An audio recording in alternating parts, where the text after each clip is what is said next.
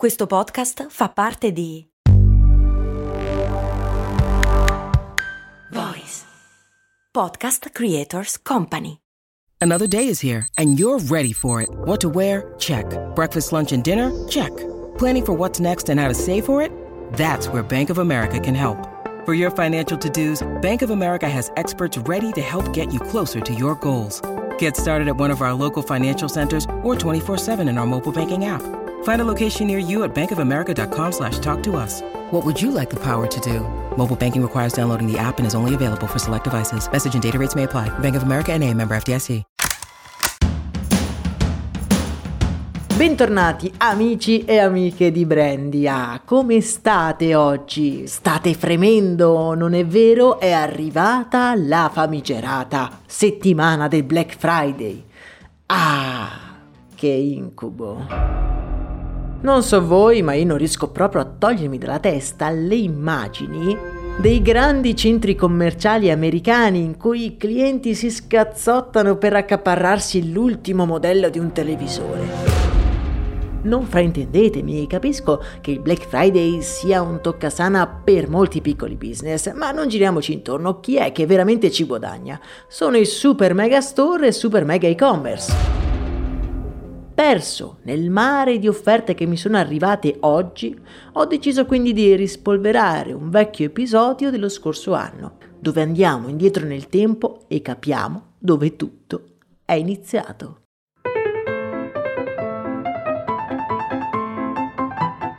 Innanzitutto, a scanso di equivoci, dobbiamo definire che cos'è effettivamente il Black Friday. Con il termine Black Friday si eh, intende appunto il venerdì successivo al Thanksgiving, che è l'ultimo giovedì di novembre in cui vengono previste delle offerte speciali. La pratica diventa una pratica globale almeno dal 2005, ma come vedremo tra poco il termine Black Friday è un termine con una storia ben più lunga.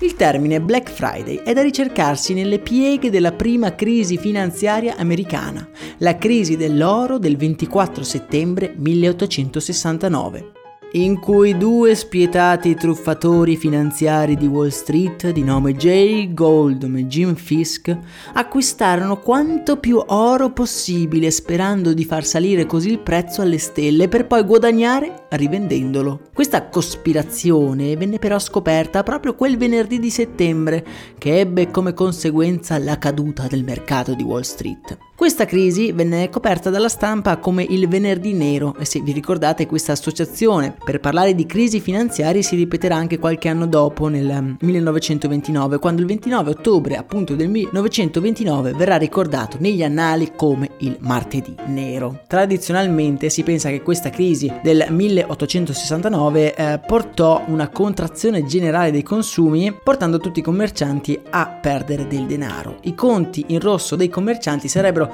poi quindi tornati in positivo e quindi in nero il giorno dopo il ringraziamento, che è da sempre un giorno tradizionalmente dedicato a fare delle spese. E quindi da lì eh, i conti tornano in nero e quindi da lì Black Friday. Questa teoria non è del tutto verificata dai fatti, come non è verificata dai fatti un'altra teoria che si è recentemente diffusa, eh, che nel giorno successivo al Thanksgiving, addirittura nel 1800, i proprietari terrieri potevano comprare degli schiavi ad un prezzo di saldo, e da qui Black Friday. Ma come dicevamo, questa macabra teoria non ha ritrovato riscontri e prove nella realtà.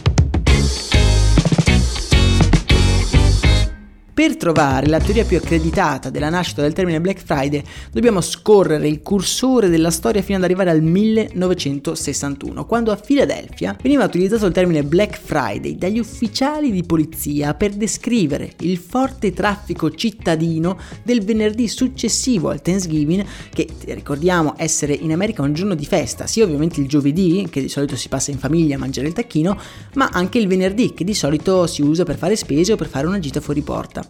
La situazione del traffico era aggravata dal fatto che di solito in quel weekend a Filadelfia si teneva la più importante partita di football della stagione. Gli ufficiali di polizia erano infatti costretti a lavorare con turni massacranti in quei giorni e tra di loro veniva appunto chiamato quel giorno il venerdì nero e questa storicamente viene definita come la prima volta in cui Il Black Friday si è eh, riferito allo shopping sfrenato del venerdì successivo al Thanksgiving. A Filadelfia il termine prende piede malgrado i tentativi dei commercianti di cambiarlo in Big Friday, togliendogli quindi quella connotazione negativa. Come sappiamo, ovviamente questa pratica non ha avuto successo. Da quel momento il Black Friday segna l'inizio della stagione natalizia, la stagione ovviamente con i profitti più alti per tutti gli store.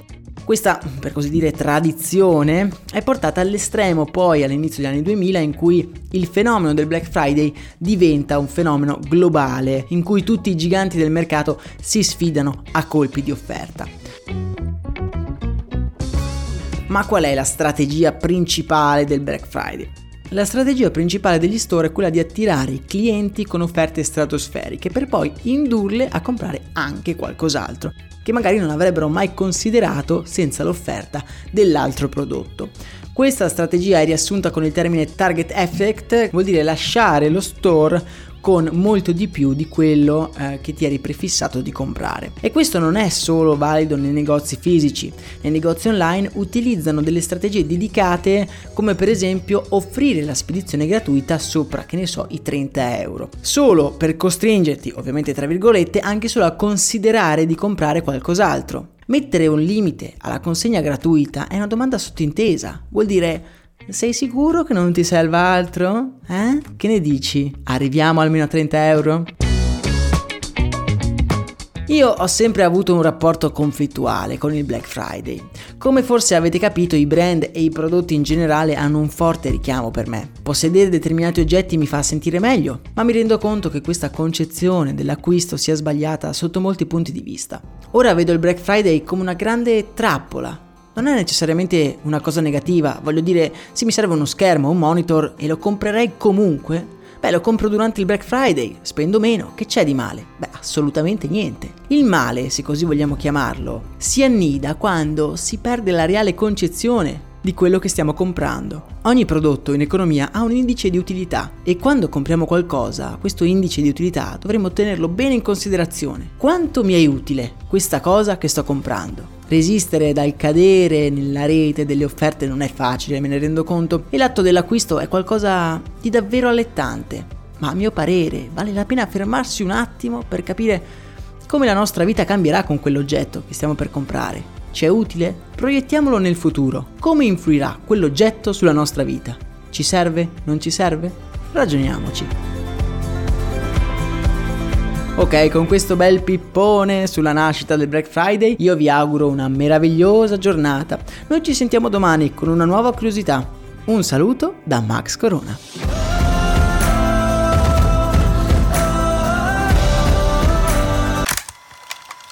I'm Sandra, and I'm just the professional your small business was looking for. But you didn't hire me because you didn't use LinkedIn jobs. LinkedIn has professionals you can't find anywhere else, including those who aren't actively looking for a new job but might be open to the perfect role, like me.